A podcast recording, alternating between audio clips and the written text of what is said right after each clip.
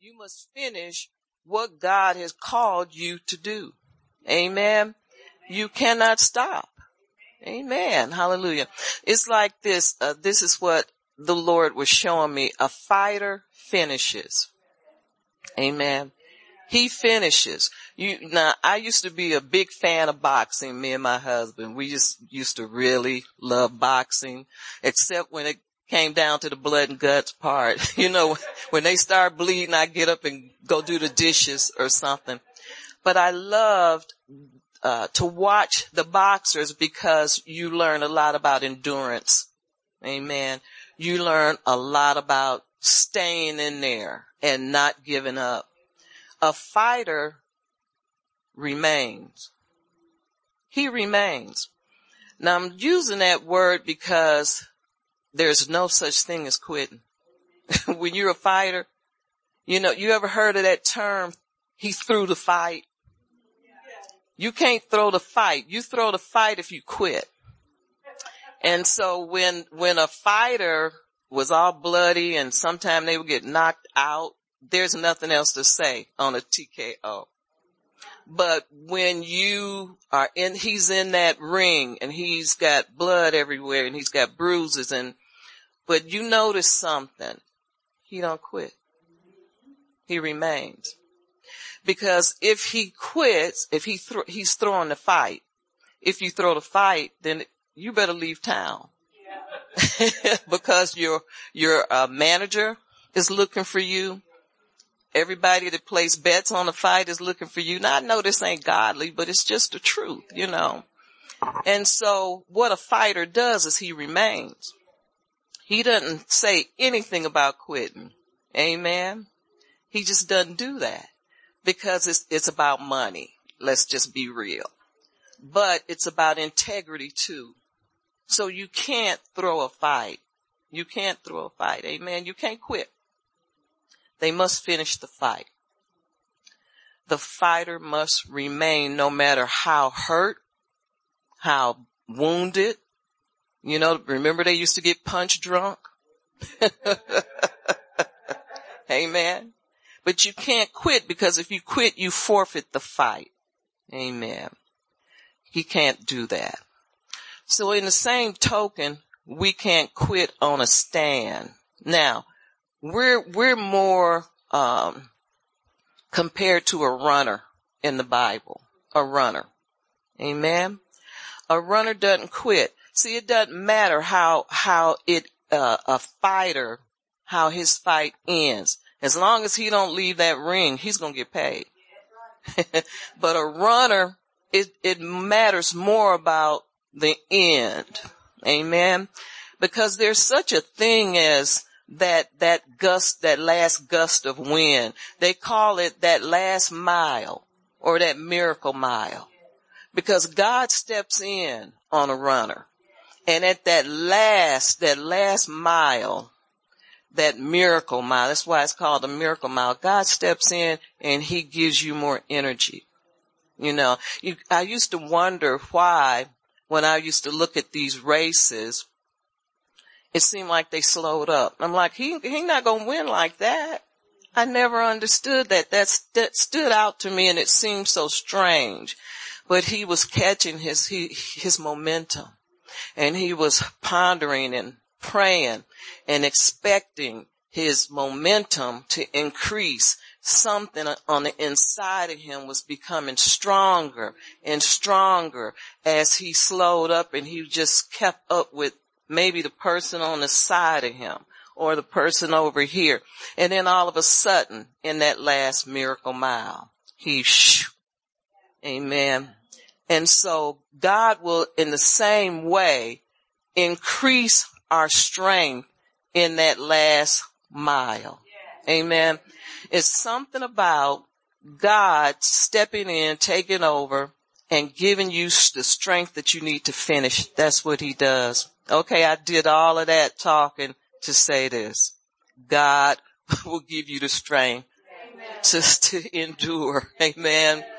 Amen. He steps in. You're not alone. You're not doing this by yourself. Amen. But we have a mandate from God. Amen. or a directive or we have permission or, uh, what, a commission to finish strong. And that's what God intends for us to do. Amen. So the title I think is they uh, steadfastly continued. Am I right? They, they, they continued steadfast. I, always leave it up to Shannon to, to fix it. Amen. And, and the Lord was showing me this. He says, they, you must finish, but it, it's not like the fighter in the ring. He can just sit there and bleed until that clock runs out. But with us, we must continue to run. Amen. We, we must endure and, and, uh, depend on God to, to help us to step in with that last uh, mile, that miracle mile of energy, you know, and so it matters how you finish. That's what I'm saying.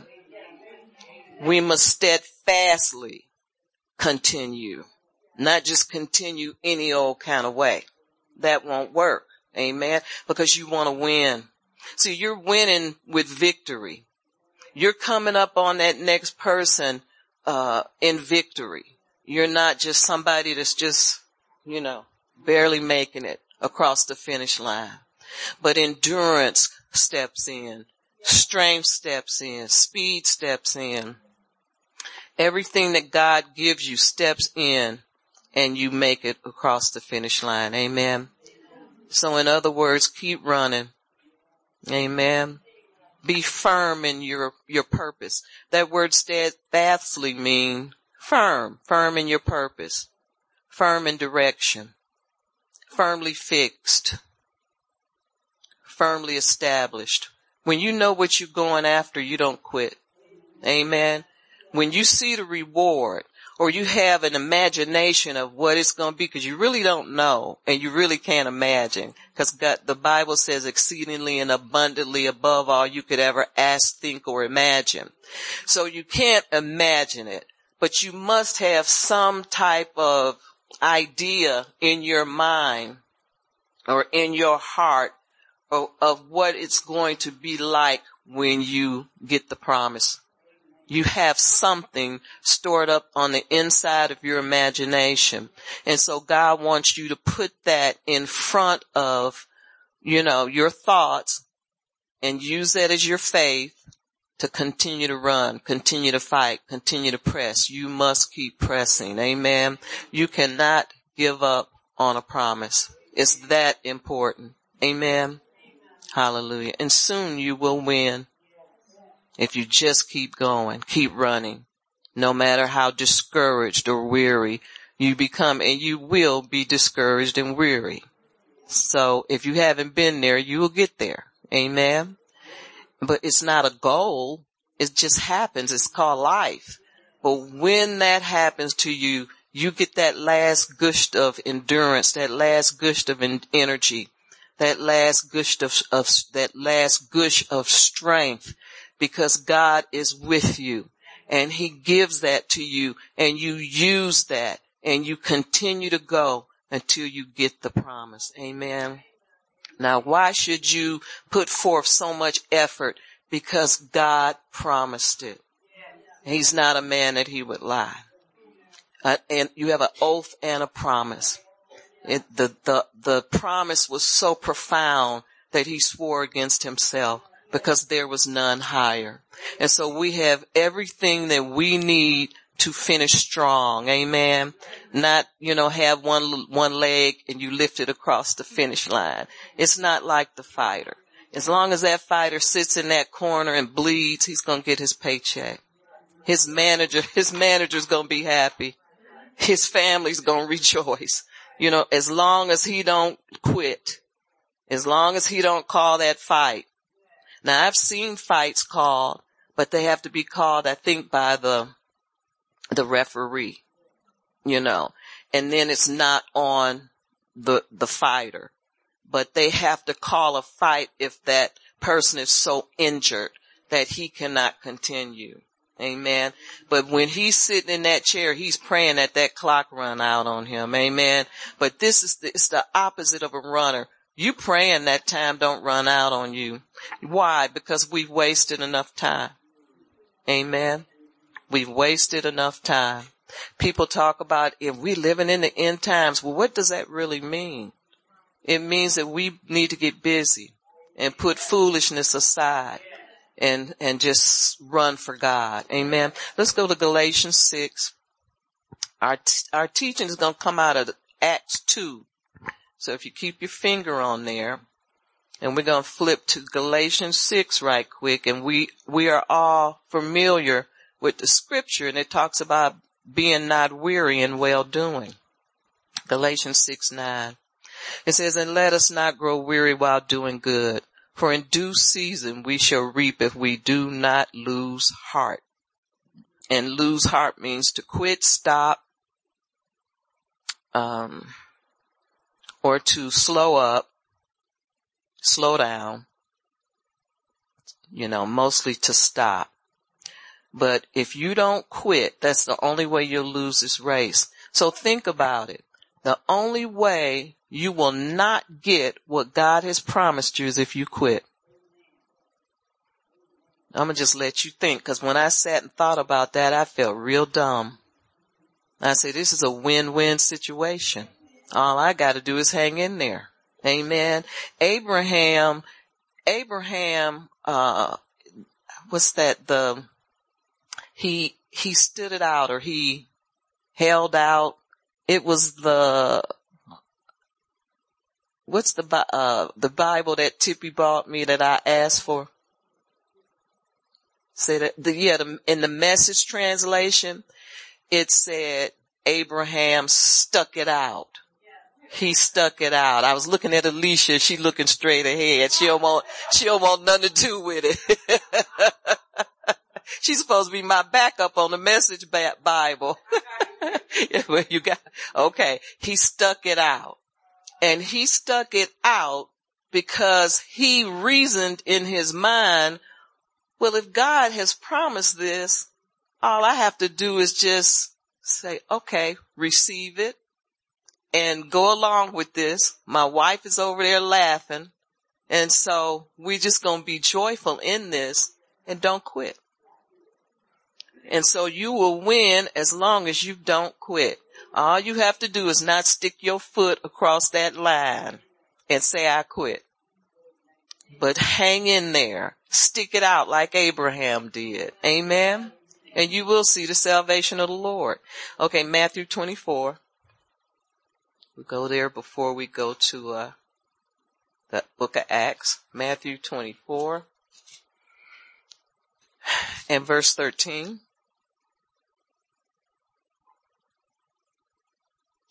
And it says here, but he who endures to the end shall be saved. Amen. Hallelujah. Endure. Endure joyfully. My side notes say endure joyfully. Full of faith, not full of anger. Cause see you, by now, at the end of the race, you passed all that. Cause you saw that didn't work. It didn't work for me.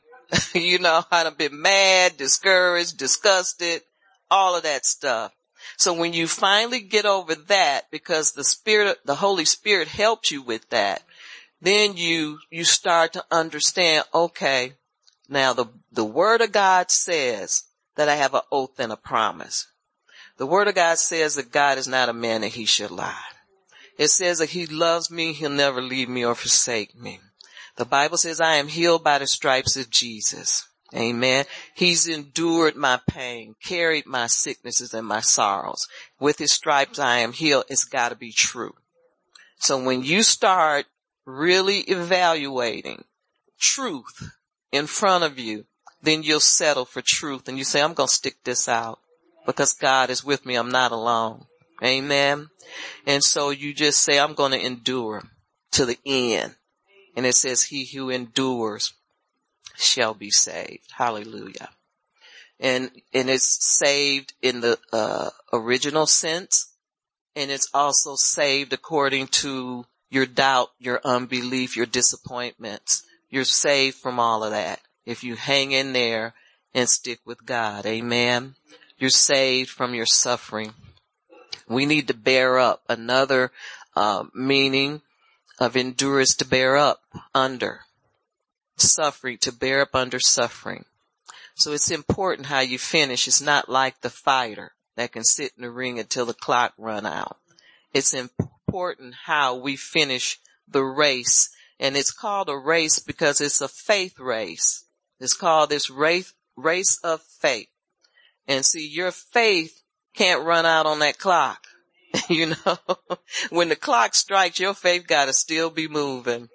And God will teach you. To, it's called a process. That's what we don't like. And I'm stepping up. we don't like the process. The process can be rough. Amen. But it's one thing about the process. It changes you. It teaches you. It blesses you and it lets you see uh, God for yourself. No more secondhand God bless me messages. You know what I'm saying? It's no more listening to a testimony, but it's about actually being a testimony and knowing that God is with you. And so we, we continue to endure the race with patience and finish the course. And that's what it's all about. Amen. You'll see how important it is to finish if you're a runner. That and the last mile, we talked about the last mile. It's where you gain momentum. It's where God steps in and says, oh, look at her. She's been doing the best she can do. And she's been, and she's been a good stu, she's been doing a good job. You know, cause see, God doesn't remember all your faults. He doesn't remember when you scream and cry and stump your feet. But he remembers you sticking in there, but for the sake of the gospel. Because people duck out on God all the time. Amen. They do it all the time. But, you know, you must persevere and God blesses people when you persevere. When you finish what you started with God.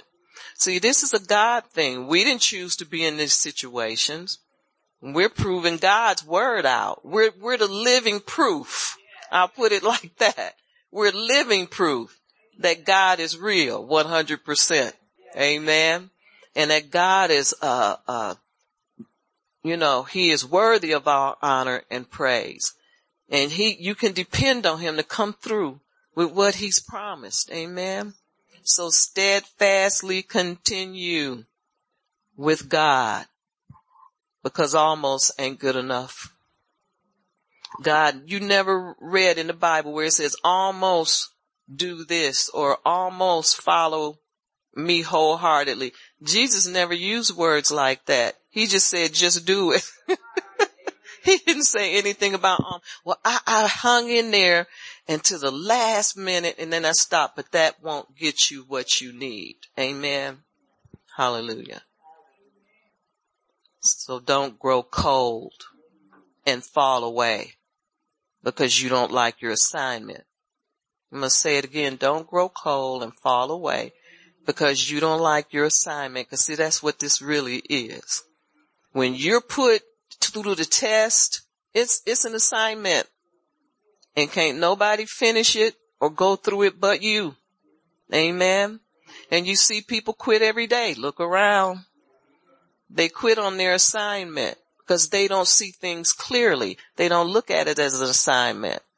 They get tired of their assignment and the people who are connected to your assignment. They get mad or they get something and they stop the assignment. But see, it's any excuse will do because you're trying to get from under that pressure. I know the pressure and some of you know the pressure. And so you're trying to get from under the pressure so you'll use any reason to get from under that process, get, get out of the process. That's why you always hear people talking about the process. Well, you know, I didn't like the process.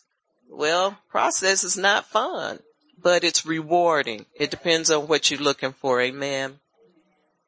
There's too many on the broad road. Now see, there's a broad road and a narrow road that lead, the, the broad road leads to destruction and then there's a narrow road. And that's the road that we're on. Amen. When you're going through the process, you're on a narrow road. And I'm telling you, The going gets tough. But you have to endure. You must stay. And see, the good thing about God is he'll give you little breathers. He'll give you encouragement, you know? You know, when you think you're down and out, somebody will say something nice to you or do something nice to you to make you say, well, you know what? I'm going to hang in there because this ain't as bad as it feels. And that's why faith has nothing to do with your feelings. Amen. You know, if you walk by faith, you can't walk by feelings too, cause it's to feel rough. Amen. But you must, you must stand. You must continue to stay. You must remain. A fighter remains. Amen. Hallelujah. So there's destruction on the broad road. Anybody can quit and join the crowd. And you notice they keep talking about the same thing over and over and over year after year. It never changes. There's never a good report. Never. Because there's nothing good to talk about. It's always the past and what somebody did to them or what somebody said to them that wasn't cool. Well, people gonna say stuff to you that's not cool all the time. How you, how do you think, uh, employers feel when the people they employ get smart with them or if you're a supervisor? You can't fire everybody that gets smart with you, but you sure feel like it because you say how unappreciative they are, but you can't do it. Business is just not run like that. You will tear your own business up, firing everybody that say something that they shouldn't say. Because that's just life. And so you have to hang in there. You know, employers, uh, come up with, uh, million and billion dollar businesses because of their humility. I was, uh, reading, uh, in a part of his book, um, what's his name? Mike Lindell the pillar guy. And he was talking about how, uh, his staff, which is, uh, a good part of his staff is comprised of his family. And he says they're always trying to tell him what to do because he's made a lot of mistakes in his life. You know, I think he was on drugs for 20 some years. And then when he started the business, he depended on everybody to work with him to build this business. But I guess because of his past performance, they thought they could just step in and tell him what he was doing wrong and what he might be doing right. And he said he had to let go of a lot of anger and just dismiss a lot of negativity to stay on top. But he forgave people and he says even those that was not part of his immediate family. And he had to walk in love and he had to continue to go. And he didn't fire those people, but he maintained a good reputation, a right kind of heart, and he built that business into a billion dollar business. Amen. And so you have to, uh, allow God to teach you some things as you go and he will. You know, that's what the process is. It's not only enduring, but it's learning and learning survival techniques, I think. Um, but it's, it's not of the world. It's from the spirit of God so that you won't quit. God does a lot of things, you know, so that you won't quit. He'll send people to help you. He said, and I'm a type of person, I'm not used to asking anybody to do anything for me because I've always, I was always the one that other people came to for help. And, you know, and raising children like that, having a husband that worked six days a week, 12 hours a day, you had to assume responsibility. And so I was never used to receiving help and it's still hard for me now, but I'm getting used to it because I know it comes from God. You know, God is not looking at, uh, he's not looking for, for you to be self-sufficient because that's a form of pride. But what he's doing is he's looking for someone that's going to acknowledge what's going on, you know, and look at things and say, you know what, this is God. You know, people do really have love in their hearts and they really do want to help, you know. And so you have to just allow God to help you and in that process of helping you, He's building you. He's strengthening you. And so it's, it's a lot to, um, you know, just trusting and receiving from God, but we can do it. He never asks us to do something that we can't do. You know, we can do all things through Christ who strengthens us. Everything comes from Him. Amen. So let's go to Matthew 7. Go back. Matthew 7, verse 13. I'm not sure what it says. I kind of forgot. 713. Let's see. And it says here, or oh, it talks about the narrow way. We already talked about that. Enter by the narrow gate, for wide is the gate and broad is the way that leads to destruction. And there are many who go in by it. Verse 14 says, because narrow is the gate and difficult is the way which leads to life and there are few who find it. In other words, most people jump off on the wide road. They say I'm out of here, but see, see really what they're doing is they're aborting their call. They're aborting their assignment. They don't look, they don't want to look at it like that because that's a, a, a harsh statement, but that's what it is. I'm not aborting ship. I'm not doing it. Amen. Amen.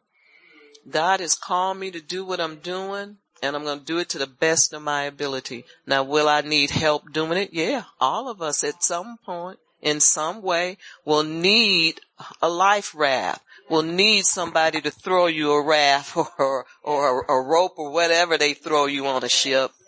And so you might need some help, but it's nothing wrong with that. Amen. I'm learning that it's nothing wrong with needing help but we need to learn how to receive it.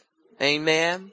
And keep moving. Amen. Because what, what, I look at, what's the alternative? The broad road. And the Bible says here about the broad road, it says you enter into the broad road and it is the way that leads to destruction. That there are many who go in by it. It says many. But when it comes to the narrow road, it says few. Amen. Few. So remember the faithful few. Be one of those. Amen. And I do, I do believe that we are. Praise God. Now let's go to the book of Acts. Book of Acts and we're going to talk a little bit about the, the Acts of the Apostles. Amen. Hallelujah. The Acts of the Apostles uh, Acts 2. Hallelujah. Let's see. Let's start at verse 1. It says, And when the day of Pentecost had fully come, they were all with one accord in one place. And that's the, that's the trigger finger right there. They were all on one accord. Amen. Hallelujah. So we need to be on one accord and see, let this, this just explains the church and explains why we don't see more signs and wonders. As we read the book of Acts, we'll know and, and you'll see similarities in things that we do and things that we don't do and things that we need to do. We need to be on one accord. The reason they saw, uh, the, the glory fell and they saw signs and wonders is because of they were on one accord. It's not the only reason, but it was the major thing. Amen. Because that's the first thing you read. When on the day of Pentecost had fully come, they were all on one accord. It's the first thing it tells about. Being on one accord. And being on one accord will cause, you get God's attention. I'm going to put it like that. You will get his attention when you are all on one accord. Hallelujah. See, when one accord causes you to receive a visitation, his presence will manifest. And that's what happened to the early church. This is, uh, the church in the, in Acts 2. It's called the early church. Let's go to uh, verse 2. It says, And suddenly there was a sound from heaven as a mighty rushing wind, and it filled the whole house where they were sitting. Hallelujah. And so they were sitting there and the glory fell. A mighty rushing wind. It says, as a mighty rushing wind. They were in one place and suddenly you see how God always shows up in the suddenlies? I'm wait, waiting on my suddenly moment. Amen. I'm waiting on suddenly. Amen. Hallelujah. I got faith for suddenly. Come God, come quickly. Come in the suddenlies. Amen. and the glory fell. In other words, God's presence in manifestation came. In other words, they had a visitation. They were on one accord. In other words, they were in agreement, having mutual consent, having group unity, uh, one mind, one purpose. You know, I, I remember uh, a while back when Pastor Barb was teaching about um, Acts 2 and she kept using the word unity because I wrote it in my Bible years ago. And she kept using that word unity. They had, they were in unity with one another. In other words, they weren't bickering, they weren't fighting, they weren't arguing. They had the same mind. And so when the Bible says the same mind, they, they thought alike. Amen. They had the same thinking process because they knew why they were there and they were not going to let the devil get in the way of what they wanted. Amen. See, these people were forerunners. They shocked the world with their obedience to the Holy Spirit. You know, something different happened. Something new happened that changed the world. Amen. The glory fell. Hallelujah. the glory wasn't new, but it was new to man. Hallelujah. And they, and it fell and it filled the house and the people called the fire department. Amen. Cause they weren't used to signs and wonders. They weren't used to that. Hallelujah. But they called the fire department because they saw smoke. Amen. Hallelujah. Hallelujah. So they continued with prayer. See, the glory fell because they were in unity. They were on one accord. They were like-minded in their thinking and the glory fell and they didn't stop. The Bible says they continued steadfastly in what they were doing. Amen. And then, then they, the glory fell. Hallelujah. So they continued in expectation they continued in anticipation. They continued that the promise would come. Amen. Hallelujah. They continued in fasting. They continued in showing love for one another. They continued to pray for one another. Amen. Why? Because they wanted more. They wanted the more. Hallelujah. They denied their flesh. It wasn't a whole lot of eating going on if you remember. Amen. Because they were fasting, they were pushing back from the table, denying their flesh. That's what denying your flesh means. That you don't need a whole lot of eating because they had something in mind. They had great expectation for what was to come. They didn't know what was coming, you know, they were just told by Jesus to go there and wait. Go there and wait. And that's what they did. Amen. But they waited with anticipation and, and expectation because they knew that God was, Jesus was the Christ. And if he told us to go and, and wait and tarry until it happens, we don't know what's going to happen, but we sure are going to tarry until it does. So they continue to lift up their voices. They continue to sing. They continue to praise God. And the 120 continue to press into the Spirit of God until the glory fell. Amen. And then, and that was the beginning of the church, the Azusa Street revival. And I'm sure you all are, are familiar with that. The Bible says the church was added to daily. Amen. Because, because of the fact that they did not stop, they continued in what they were doing. They continued steadfastly. Am I saying that right, Shannon? Or they steadfastly continued because they did that. The church were added 3,000 people. Amen. Amen. They went from house to house. They didn't always stay in one spot, but it went on day and night people would get tired, go home, maybe cook for their families or take a shower or whatever they had to do, but they would come back in a different location. You know, sometimes it may have been in the same place or they would cir- circle back. they circle back. maybe they did and they would circle back, but they would, it was nonstop prayer, nonstop praise, nonstop, um, you know, adoration to the Lord because they met they, their goal. They kept going. They kept pressing. They kept fighting, fighting in the spirit. See, right now we're going, we're in a battle. Amen.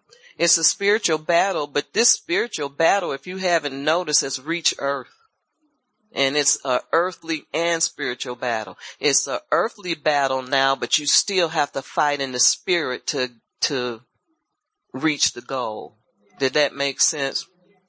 Amen. And so we don't quit on God. If you quit, you're not quitting on a church because you don't show up no more. You know, we just got more empty seats for when God bring the people back. But right now, you know, the doubters and the people who don't want to go on with God. See, this is about, this is a God thing. It has very little to do with people. Very little. Amen. People want to get mad and they want to, you know, it's just bad. You can't say nothing wrong. You can't say nothing right. You know, what about, you just got to forgive people and keep moving. Amen. Because you, the kingdom of God is at hand. We're, we're, uh, you may not have punched a, a natural time clock, but you on the clock. How can I say that? There's no right way to say it. You're on the clock. And your employer is God. Amen. Yes, that's, that's good news. I mean, it's really putting it plain. And so we need to remember that and, and do what God has called us to do. Amen. Intercessors are called to pray and intercede on the behalf of the people, on behalf of the government, on behalf of your city, your state, whatever it is, your school system. You know, if you open that prayer manual, it's got everything in there. Schools, youth and teens. You know, I, I had someone laughed because uh, someone texted me and and I was telling them that I still had certain people on the youth and teens prayer and she was laughing and she says they're old men now. I said, yeah, I know. but they still on my prayer. I still pray for them. Amen. And I do it because God said to do it. You know, and so it's everything that you will ever have to uh, deal with is in that prayer manual, divine by divine inspiration. And so we need to be doing that every day, not just when we come to church, because when we come to church, I notice there's a lot of prayers over there that's not being prayed because people are absent but that should not stop the prayer. Pray at home, pray, you know, I just started praying, um, just praying my prayers, you know, just opening up the Bible and just, I mean, opening up my prayer manual and just praying the prayers because that assignment is still on the ministry. You know what I'm saying? And it's just, you know, God will talk to people about not praying their prayers, but right now we have to do what we have to do. And so we, we need to continue to pray and that's part of our mandate. Amen. That's part of the commission of why we're here. And so we need to really take this seriously. I know we do. And I know we get tired. I've been tired. I'm not going to sit here and say, you know, uh, you can't get tired. Yeah, you can and you do. But you get refreshed, restored, and you continue on.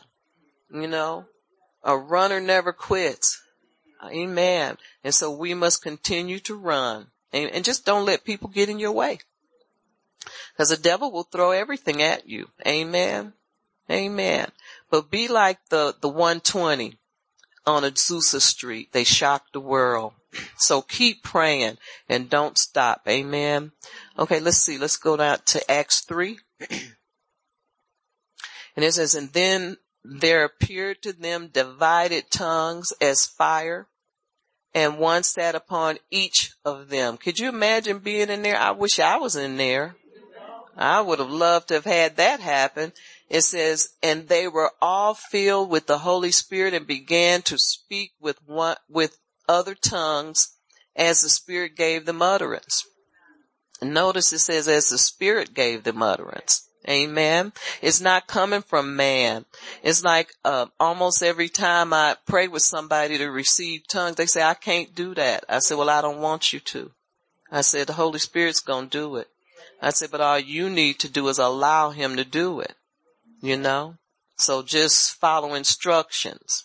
And they don't like them instructions. But it, I remember it saying, um, let's go to Acts 1 right quick. I mean, uh, let's see. Where is that?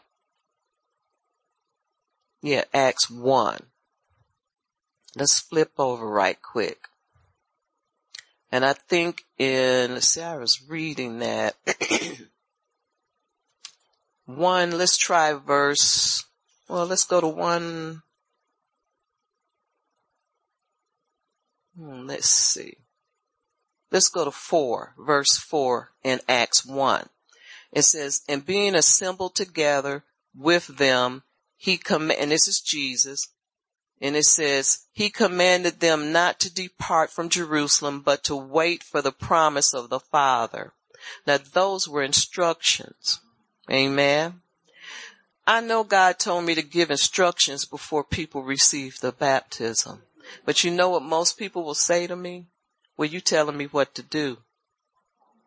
Mm-hmm. Yeah, you telling me what to do. Well, it says right here, Jesus told them to wait for the promise. Amen. It says, and being assembled together with them, the Holy Spirit commanded them, the commanded, wait a minute. He commanded them not to depart from Jerusalem, but to wait for the promise of the Father. And then Jesus steps in and says, which he said, you have you have heard from me. And so in other words, it was, uh, Luke. I think it was Luke that assembled the people and said, you know, what, what Jesus told him. So it's always going to be some instructions. But they always tell me when I said, you're not going to do this, the Holy Spirit is going to do it. And then they say, when I said, you know, just follow my instructions. Well, now you telling me. See, the devil will throw anything up to a person and I tell him, I said, that's the devil telling you that because he don't want you praying in tongues. You know, you always have to follow some type of instruction. And all I, you know what my instructions are? Move your mouth. But they don't want that. Because see, the devil's gonna come there and he's gonna try to tell him, tell that person anything he can to let them or to make them think this is not a spiritual operation, that this is a natural carnal thing and you don't have to participate. And I said, well, I don't want you to do anything, but I want you to move your mouth. Those are your instructions. Just move your mouth. And then they said, oh, oh. And they sit there and they wait until they can come up with something else. And I, and they're praying in tongues and then they say, it don't feel like I'm doing it. I said, where you are. I said, cause you don't have anything to do with this. And then I finally just tell them, just be quiet and move your mouth and let the Holy Spirit do this. Amen. But you know, devil's gonna come up with a whole lot of things to keep you from receiving the promise. And that's what this is. You know, according to Acts 1 4. It's the promise. Amen. So let's just flip back over where we were that wasn't quite what I was looking for, but it were, it did talk about the instructions. Amen. So let's see, we're reading in verse three and four. Uh, and let's go to five. It says, and there were dwelling, they were, let's see, and there were dwelling in Jerusalem Jews, devout men from every nation under heaven. And when this sound occurred, the multitude came together and were confused because everyone heard them speak in his own language. And then they were all amazed and marveled, saying to one another, look, are, uh, wait a minute, look, are not all those who speak Galatians? And how is it that we hear each in our own language in which we are born? And whoever that is, Perithian, I don't know, and Mendez or Medes and Elathamite, whatever, those dwelling in Mesopotamia, Judea, and Cap, Cap, well, okay, all of those places around Asia. And so in other words, it's saying Egypt, Libya, some, uh, Cyrene, and Rome, all of these places, all these people heard their own native language. They were trying to figure out, as we do, how this could be. Verse 11 says, Cretan and Arabs, we hear them speaking in our own tongues and the wonderful works of God. So they were hearing the gospel too. See, when you pray in tongues, don't ever think that you are not speaking the words that God wants you to speak. Amen. Hallelujah. I've had Spanish people hear tongues and interpret it to saying, bless the Lord. Hallelujah. Praise you, Lord. It was worship to our God in their language. Amen. So never doubt that your tongues are speaking what God wants it to say to you or to somebody else. It's always a supernatural thing. Amen. So let's see, verse 12. So they were all amazed and perplexed, saying to one another, whatever could this mean? Others mocking, yeah, we know. And they were full of new, they were full of new wine. So in other words, they accused them of being drunk off the new wine, but not the new wine of the spirit, a different kind of wine. Amen. Amen verse 14, but Peter standing up with the eleven, uh, raised his voice and said to him, men of Judea and all who dwelled in Jerusalem, let this be known to you and heed my words, for these are, these are not drunk as you suppose, since it is only the third hour of the day. But this is what was spoken by the prophet Joel in the last days. Amen. So let's, let's read about what Joel's prophecy said. And it shall come to pass in the last days of God that I will pour out my spirit on all flesh. Your sons and daughters shall prophesy. Your young men shall see visions. Your old men will dream dreams. And on my manservant and my maiden servant, I will pour out my spirit on in those days and they shall prophesy. Amen. And I will show wonders in heaven above and signs in the earth beneath, blood and fire and vapor of smoke. Now they're talking about, um, they're talking about the second coming of the Lord. Amen. So I remember when that vapor of smoke, blood and wine used to get to me, but you know, that won't be my problem. Amen. So they're talking about the second coming of the Lord. It says the glory, but the glory of the Lord filled the place. Verse 21, it says, and it shall come to pass what that whoever calls on the name of the Lord shall be saved. Amen. And that was the important thing. That was the message that they needed to hear and that God gave them at that time. Amen. So the apostles continued. They weren't drunk. They didn't take a, a break. They continued steadfastly. Amen and they achieved what God had them achieve. Amen. So aren't we his disciples too? Just like them? They were his disciples. I noticed when they started the journey, they were called his disciples. And then, and then toward the day of Pentecost, they were referred to as apostles because they had built the church. Amen. So aren't we his disciples too? and we can do the same thing, if not more, if not better, if not quicker, if not sooner. Amen. There's nobody in here that cannot start a church. How do you do that? You know, by prayer, prayer and fasting, staying in one place. And I'm not talking about a, a local church or a natural church. Come back. I felt you, I felt you running. Ooh, I'm gonna have me a church and see, it's always that way with natural thinking. It's always that way. And you'll always find somebody that's kooky enough to come. Amen. Amen. Don't get me started. Amen. So the harvest is waiting for the church. What's the hold up? The church. Why? Disputes. Can't get along. Can't, can't, and I'm not trying to mess with nobody. I'm just telling the truth. Got money problems. And I don't mean in a, ne- in a negative way. Too much money. Amen. Well, it's quiet in this Presbyterian church, but I don't care. I'm telling the truth. Amen. Some of them have too much money. Some of them think about money too much. It's just ridiculous. Like, what does that got to do with the gospel? Look, God will supply your needs according to, you know, his righteousness or whatever. What's the scripture? God will supply all your needs according to his riches and glory.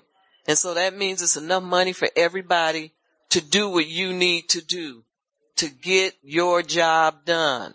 There's enough money to go around. God will see to it. But these churches, they, they worry about money too much.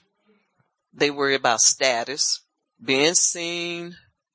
It's just too much. And guess what? The people are tired of it. Amen. They're tired of it. And they don't want that anymore.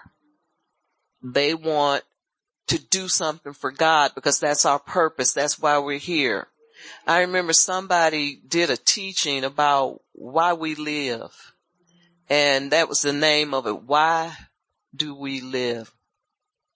I think they put it on Facebook and it made me think and I looked and I looked at the comments. It was like two or three comments because people didn't want to, they didn't have much to say about that.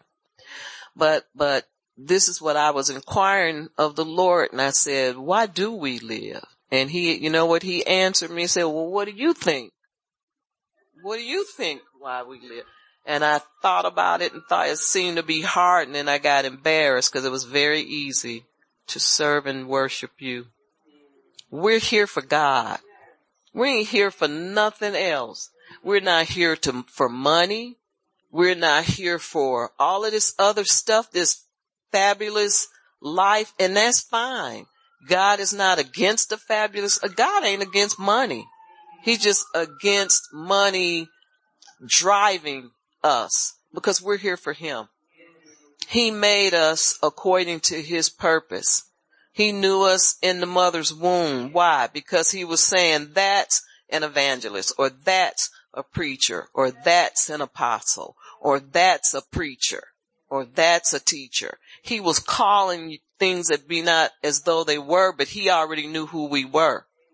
And he didn't say none about that's a billionaire. That a poor person. That a person that's going to live in squalor. He didn't do that. He didn't do that. I don't know why it's quiet in here, but it's true. It's true. He didn't connect us to earthly things. He connected us to things that concerned his kingdom.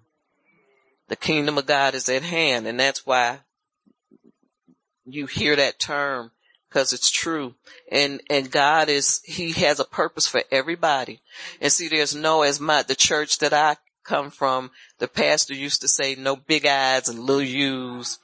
And I used to go around and look for somebody with a big eye.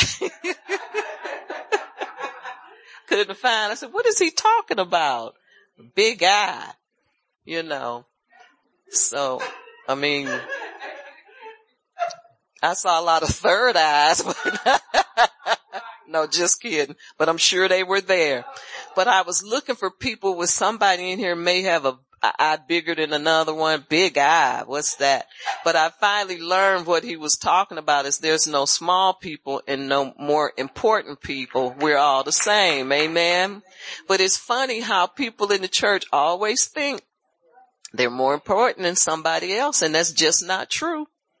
Amen. And now there's such thing as, and I do say, you may have a harder job than me, you know, and, or I may have a harder job than you, but it's, it all evens out in God's eyes because he calls people according to their purpose.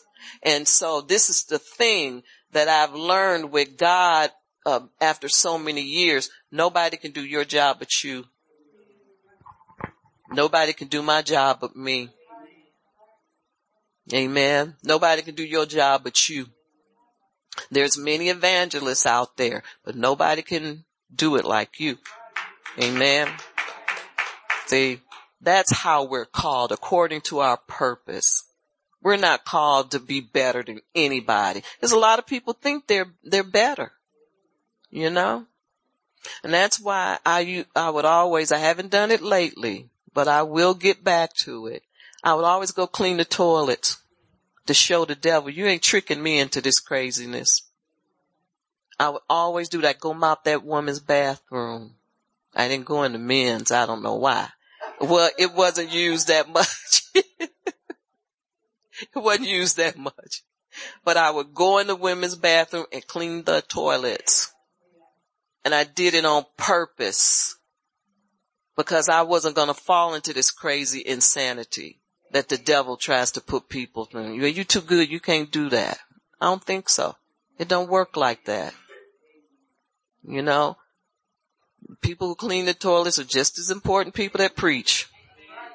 Just as important.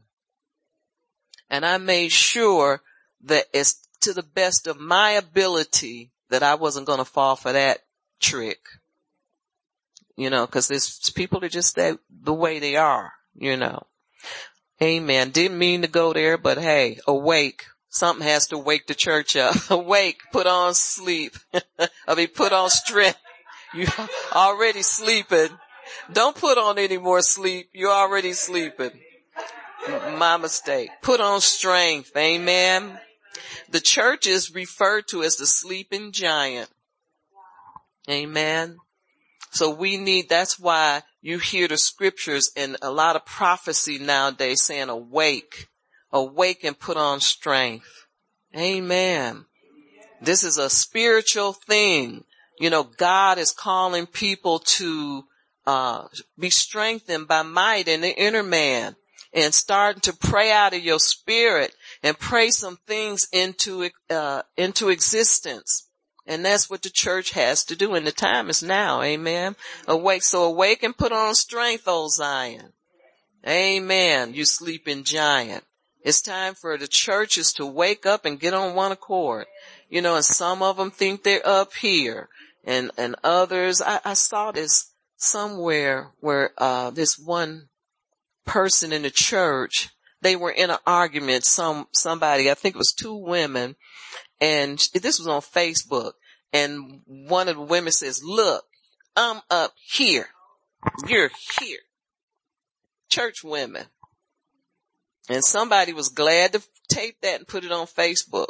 They loved it. Cause see, they don't want to go to church. There's people out there that are against the church don't want to go. And so they were glad to put that on Facebook, but that comes from the world. In fact, they were probably in the church that one day. Who knows? But people think like that. So this is no time to soft pedal the gospel. The gospel must be preached. And that's another reason we're called. We're called to preach the gospel. Amen. Whether you do it from your car, from your, I remember stopping my car in the middle of the street.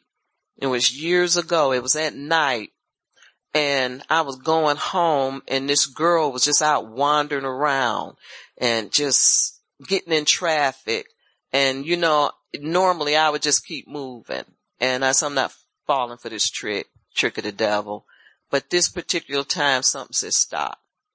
And when the other cars went on, I pulled over and I asked her, I rolled my window down. I said, why are you in the middle of the street? I'm going to kill myself. I said, no, you ain't. I said, you know how I know? And she said, no. And I said, cause you don't even have, you don't know where you are. You don't have time to kill yourself. How you going to do it? And she got so mad at me and she started laughing. She said, you know, you're right. And so I, I ministered to her, witnessed to her and led her to the Lord and took her home. I said, where you live, girl? And she, uh, told me and I took her home. Not gonna say where she lived cause y'all say, well, why were you there? but anyway, I took her home and I said, you, you better get, get in the word. And she, of course she said she was coming to my church. She might have cause I don't go there anymore. But I know one thing. These people need help. Amen. And they don't have time for us to settle disputes in the church.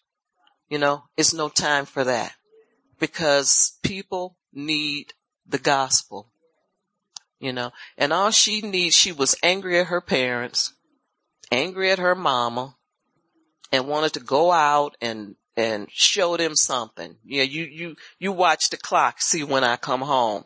And there was so many cars stopping, pulling over, trying to talk to her. And that's one reason why I, I pulled over. But I'm telling you, th- this world is, is, and I'm not going to say what most people say, say, because we're not going to hell in a handbasket. Amen. We're not. Amen. But honey, we're going to prevail and the sleeping church is going to wake up. Amen. And I love how God used all of us. He's using us. Don't ever think what you do is not important. It is. Sometimes you ever been in a, a situation where you think you're wasting your time because, well, God didn't really tell me to do this and I'm doing it on my own free will and it's not making a difference. Well, number one, God did tell you to do it. And number two, you're not wasting your time. Amen. If it weren't for you, a lot of people wouldn't have an example of God. They wouldn't know God. They, they've been in churches, you know, uh, what it religious churches. That's not what I'm talking about. But seeing the real, being a real example, being a, a, a motherly figure or a fatherly figure, th- that's rare. It's very rare. And so God needs this. People need to see this. Cause that girl asked me, where you come from? and I told her, I said, you don't want to know. I said, you, you going home. Amen. And I got the impression nobody ever spoke up to her and stood their ground with her. And if I had had my way, she would have got a whooping, you know, but she looked like she, she was pretty much running stuff, you know, but anyway, we need people cause people are confused and hurt and angry and mad and they don't have time. You know, they don't have time to wait until the church want to get straight. Church need to be straight. Church should have been straight. Uh huh. and time is running out.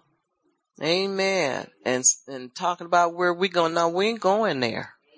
Amen. We're obeying God and we're seeing many come into the fold. And God is preparing us for the great revival. Amen. And there's going to be many come to the Lord and we're going to be shocked.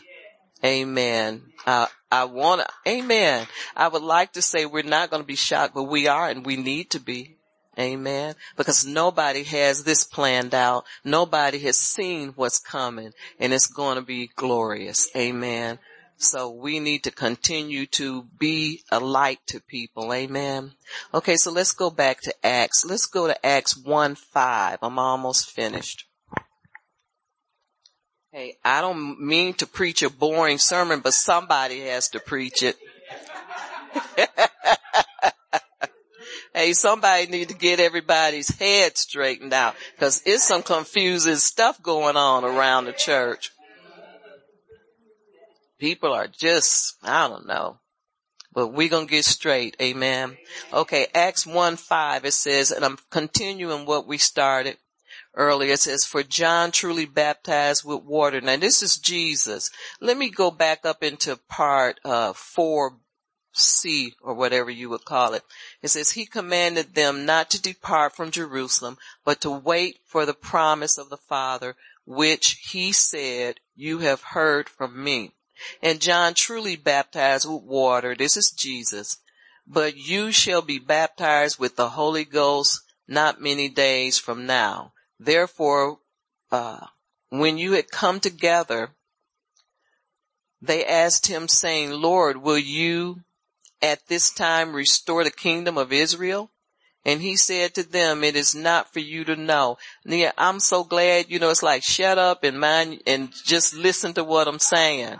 You know, that's how we are. We always want to know something else. He ain't on, he's not on that part yet.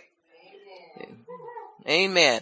It says, it is not for you to know times or seasons which the Father has put in his own authority but you shall receive power. Let's talk about that. And, and you know, I'm sure he didn't get any response. He says, but you shall receive power when the Holy Spirit has come upon you and you shall be witnesses to me and to Jerusalem and in all Judea and all Samaria and to the ends of the earth.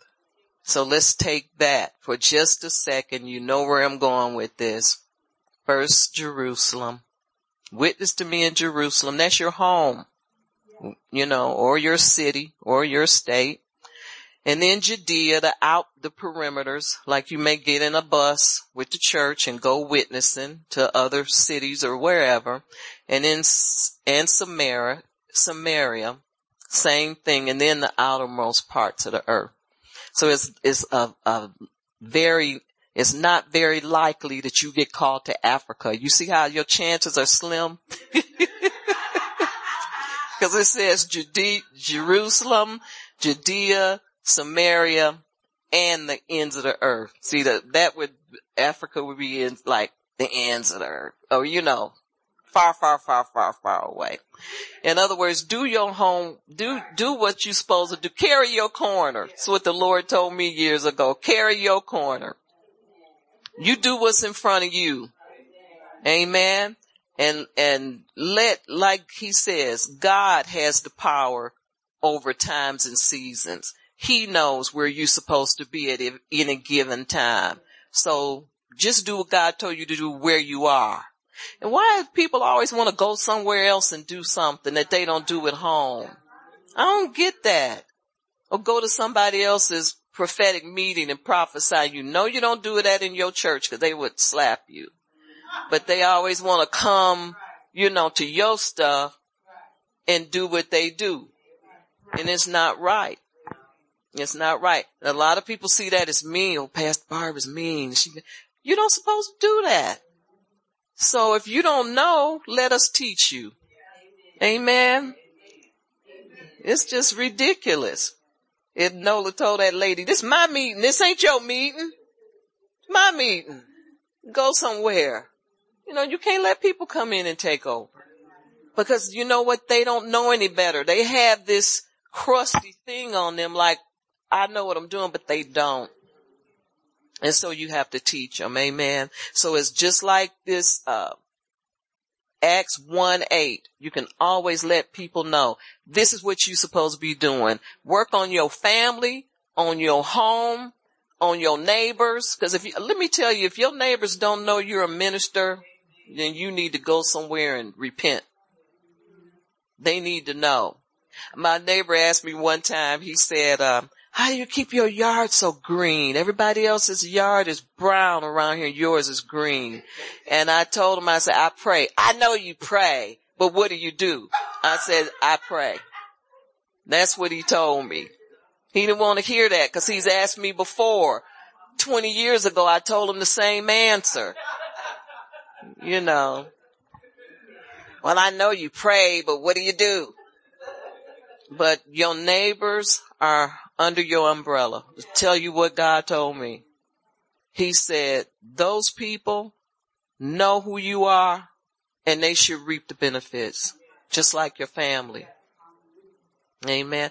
My, um, I have a new na- a newer neighbor. She lives where, uh, the house that Bridget and Raymond sold six years ago. She just came in. The first people stayed five years and they sold it to her. She's a nice lady and, and, um, she asked me, she said, why are you always putting stuff on my steps? I said, well, really, I ain't doing it. I said, when somebody come to my house, I get them to put something on your porch. Why do you do that? I said, cause God told me to. And you know what she thought about? Then she said, amen. she got it. You know, she thought about it. She said, amen. You know, and I, I, I bet I'm not saying God told me this, but I bet she re- was praying for something and forgot, remembered, and said that's where that late amen came from. Um, but you don't ever know. Just obey God. Obey God. Amen. Your, your neighbors are your responsibility. Amen. It doesn't mean you gotta go over there and run stuff, but they're your responsibility under your prayer umbrella. They're under there. You need to pray for them. Amen. Hallelujah. And so I had to get to know her some kind of way because she was new. She moved in last year. And so, you know, I got to know her and she's, um, you know, uh, she's a good candidate for God. That's all I can say. And I'm so glad that I, you know, did what I was supposed to do. Amen. Hallelujah. All right. So let's see. We wrote, we read seven and eight. Yeah, we went to eight. so they received the power that was promised. Amen. So they continued steadfastly. That word. Firm in, in their decision. That word steadfastly mean they were firmly established, firm in their purpose, to stand in the gap. Amen. So continue to pray. Don't stop coming to prayer. Amen. Continue in the word. Continue to pursue the Lord. Like a deer that pants for water, we should be pressing and pressing to get more of God. Amen. Hallelujah. So a runner keeps running and a fighter remains. In the day of battle, don't turn back. Amen. Just ask Ananias and Sapphira. End the story. Amen. They looked back and disappeared. which she did anyway. So keep the vision and keep the faith. Stand therefore and never quit on a good work. God, whatever God has called you to do is a good work. It's not a waste of time, but it's not for quitters. And it's not for murmurers and complainers, but it's a good work. And it's not for backbiters. It's not for gossipers. Let me tell you why. Because there's work. It's a work. And it just hit me. And they want to play. And so they gonna get tired and leave. Cause it's not for, for what they're doing. You understand? I'm not saying they didn't start out the right way, but people get discouraged and they get tired of the mundane. I'll put it like that. But they don't see a good work in the mundane. God don't want to change his instructions sometimes. You know, if you got your instructions 30 years ago, then you keep doing it. It's not, what do they call it? Repetitive or whatever they say. Reading these prayers, that's repetitive or some people might say it's redundant. It's not. It's an instruction and it don't give open, too much open space for you to put your two cents in. Cause it's already written. Amen. And so we need to continue on, continue in prayer, continue to fight, continue to stand, continue to obey the instructions. And, and while you're praying, you're also doing the works of Christ. You're doing, uh, you know, you're bringing people in for salvation. You're uh, re- making sure that people receive the baptism. You know, you're making sure that people's needs are met. You're doing all of these things that God has called you to do as a, a warrior, Cause that's what we are, you know, and don't ever let the devil tell you that you're not measuring up. Who, whose stick is he measuring things according to whose, according to whose measuring stick? See all of this stuff, we're over it. We're over this stuff. Oh, we're over these lies. We're over all of this stuff that, that the devil tells you is not working cause whatever he tells you is not working is working. It's working against him. And so just continue to be firm in what you're doing. Amen. Be steadfast, immovable, unshakable. Don't fall for it. Continue to do God's work. You're here doing God's work. You're not here just as, as a club, a social club, like most churches. Mm-hmm. Thank you. We're here because God has called us here. We're here because God wants us to be here. We're here because God, you know, is, is using us in this end time I'm not going to say, uh, it, well, we're end time warriors. Amen. And we're going to be obedient to his call. I have one more scripture. It's Hebrews 11. I have five minutes. Hallelujah. Continue to pray and expect. Continue to speak the word. Continue to decree and declare. Go tell the old fox what God said about you.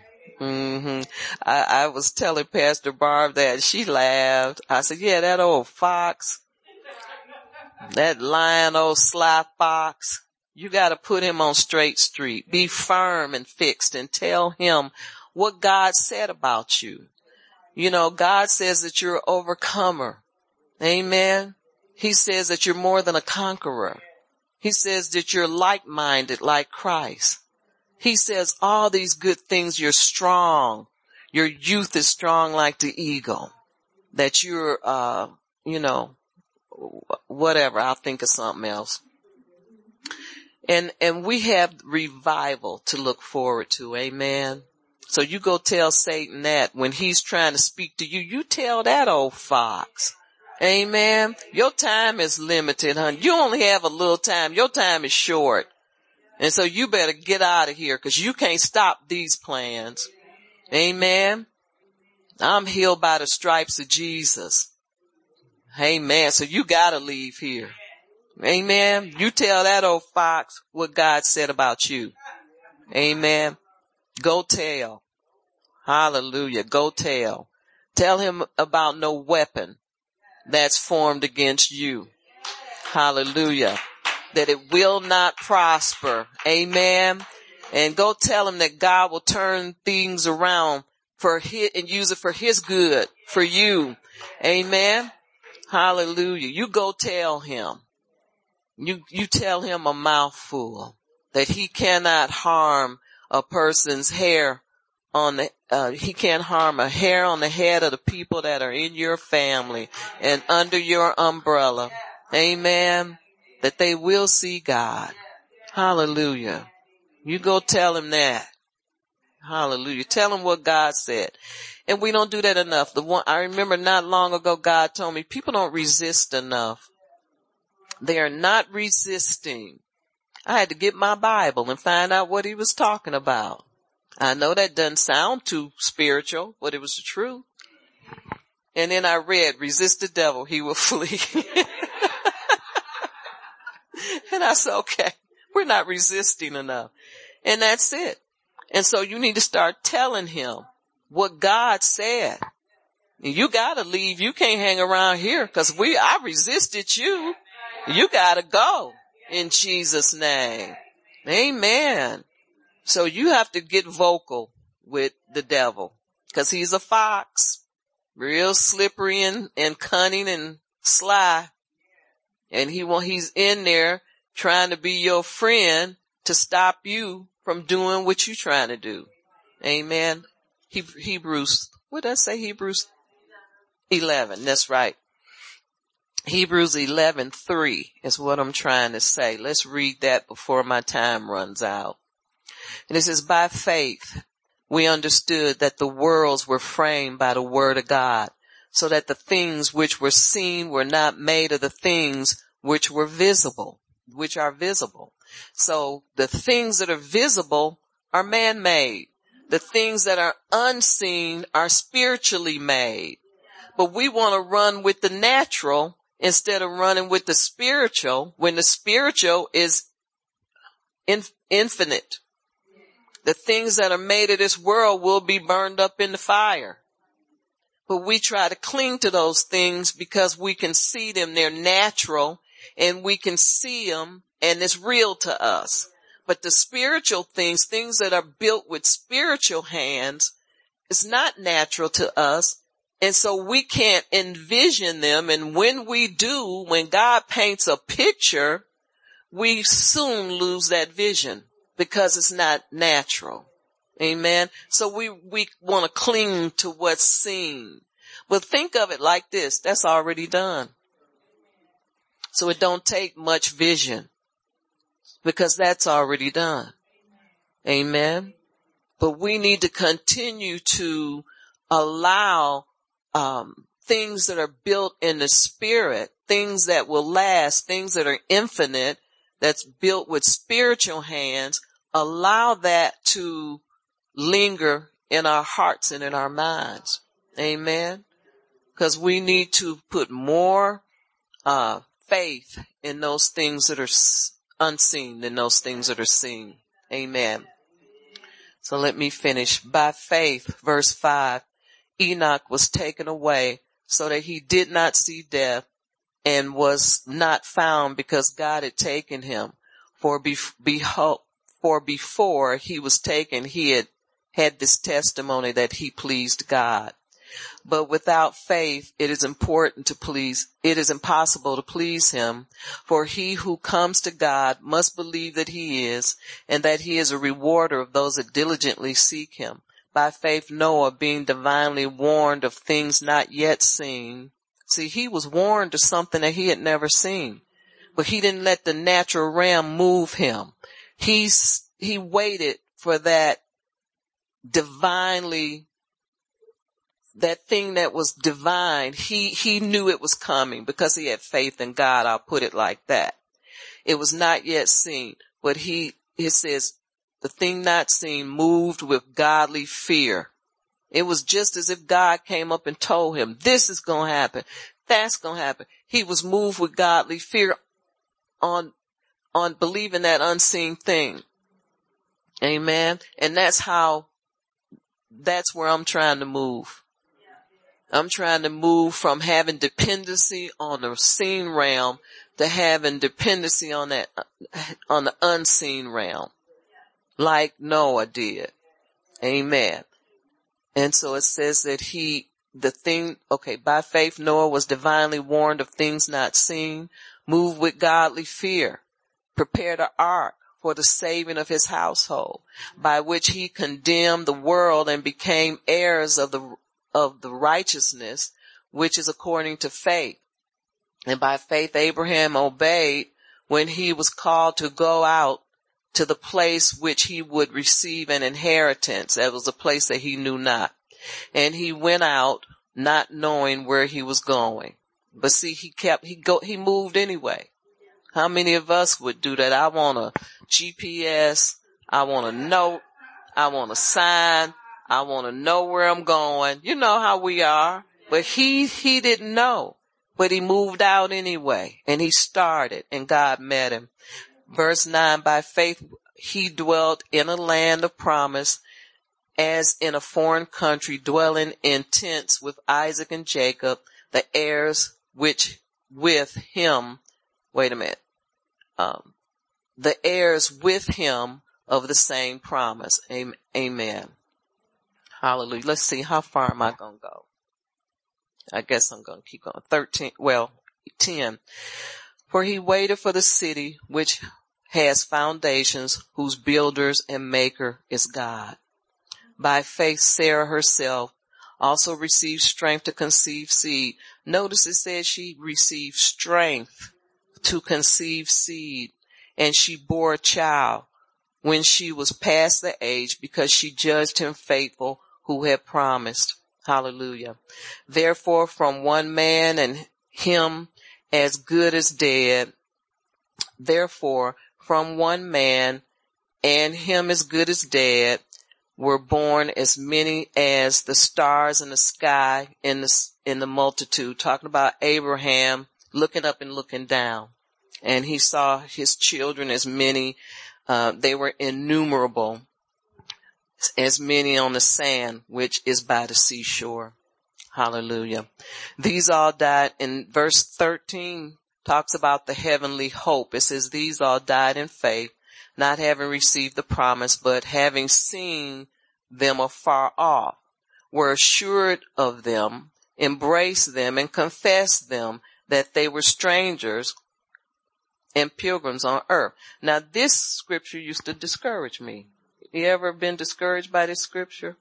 Cause it, you, I didn't really understand it. It's, I'm, I'm like, okay, they died in faith. Let's read it again. They died, these died in faith, not having received the promise, but having seen them far off. So these, I think, were the ones that went up on the mountain and they looked down. They were with Joshua and Caleb and they went and they saw the promised land, you know, the land filled with milk and honey, but they didn't, they didn't go in. The only two people went in was Joshua and Caleb. It says they saw the promise, but they were, but it's something in here that I saw. It says, but having seen them afar off were assured of them. So they were told, you, we're going to go into this land. We're going to go into this land. They embraced them and confessed that they were strangers and, pilgr- and pilgrims on the earth. Bad confession. Doing all the right things, but your mouth. See, this is why. And I always wondered why didn't they see the promise? They got up, up, up there and they saw it. Why didn't they enter in? Confession was bad. Well, we pilgrims of this land and I don't think we can fit anywhere. Uh, we want to die. They also, they said, I want to die on this land. If you do a study, cause I read that somewhere, we're gonna die. We're pilgrims. We don't belong here. So we're pilgrims and strangers on this earth. And they had a wrong, they, they were doing the right things cause they were being pushed by the group. And they were with, um, under good leadership but they didn't enter into the promise because the leadership couldn't control their mouths. And they didn't, they didn't say, I'm, move, I'm going in. They didn't say that. But they said, we're pilgrims. We don't know, we don't belong here. We're pilgrims on the earth. And that won't get you far. So they had a bad confession. Amen. Confession means everything. Verse 14, for those who say such things declare plainly that they seek a homeland.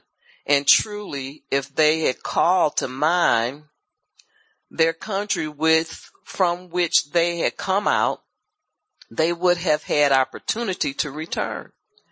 But now their desire, a, their desire, now they desire a better, that is a heavenly country. See, they were talking about a heavenly country, talking about heaven. Y'all here today? Y'all know y'all didn't see that before. Y'all read it, but you didn't see it. okay. But now they desire a better.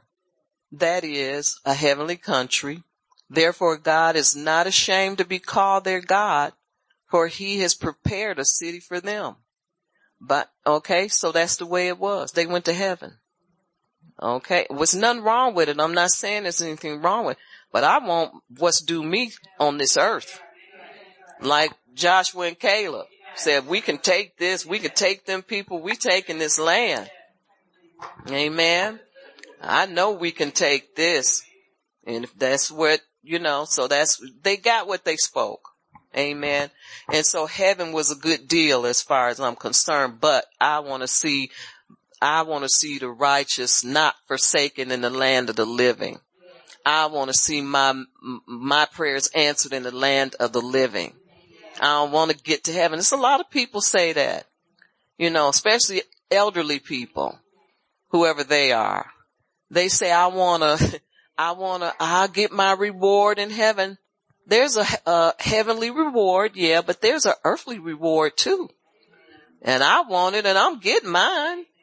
Amen. I'm getting mine. Praise God. Hallelujah. So let's do verse 17. It says, by faith Abraham, when he was tested, offered up Isaac and he had received the promise offered up his only begotten son. You know, I don't know if I could have done that, but he did it. Amen. God gave him Isaac and he gave Isaac back to God. Such a, a beautiful thing. That's called love, sheer love of the father. Amen. Hallelujah. Uh, let's see, verse 18, of whom it was said, in Isaac your seed shall be called, continuing that God was able to raise up him up even from the dead, from which he also received him in a figurative sense. And by faith, Isaac blessed Jacob and Esau concerning things to come. So in other words, Isaac was saved. God spared him. And this is what, um, Abraham knew he'd do it. He had that much faith in God that he would do that. Amen. Hallelujah. I don't know what scripture is talked about the walls of Jericho falling. Go over to verse 30. It says, by faith the walls of Jericho fell down after they were encircled for seven days. And by faith the harlot Rahab did not perish with those who did not believe when she had received the spies with peace. Look, whatever God tell you to do, do it. You don't know if it's going to be life changing, life saving. Whatever he tell you to do, do it. Amen. We're going to stop, but I just wanted to encourage you today, uh, like the, the early church, that we're the latter church. Amen. But this, that same work needs to be finished. And so we need to continue on in Christ but continue. Don't stop. Steadfastly continue. That means continue knowing where you're going, knowing what you're doing, and being uh, content in what you're doing, and not not allowing the devil to come in and, and mess your head up, because time is short. Amen. And and we see what the devil is doing. See, he's not he's not working undercover anymore. He's outwardly working. And we can all see what he's doing now. It used to be a time when the problem was, is this God or is this Satan? And now if you look, if you know anything about what's going on in the world, the devil is real bold. Amen. He's very bold. And so we need to stand against what he's doing. We need to continue steadfastly continue to pray and to war. Amen. Until you receive the promise. Amen. Amen. Well, Father, we thank you for your word. We thank you for the opportunity, Father, to share your word with the people. And we do bless and honor you and we lift you up. We love you and we thank and praise you in the name of Jesus. Lord, you're so good. We don't deserve anything that you give us, but we know that by faith and by your grace, you want to bless us. So we receive everything that you have for us. Amen. You have nothing bad. You have only good things for your people. And so Father, we will continue steadfastly in what you've called us to do. We won't quit and we won't faint, but we'll continue on, Lord God because we know that th- we've called, been called to do a good work.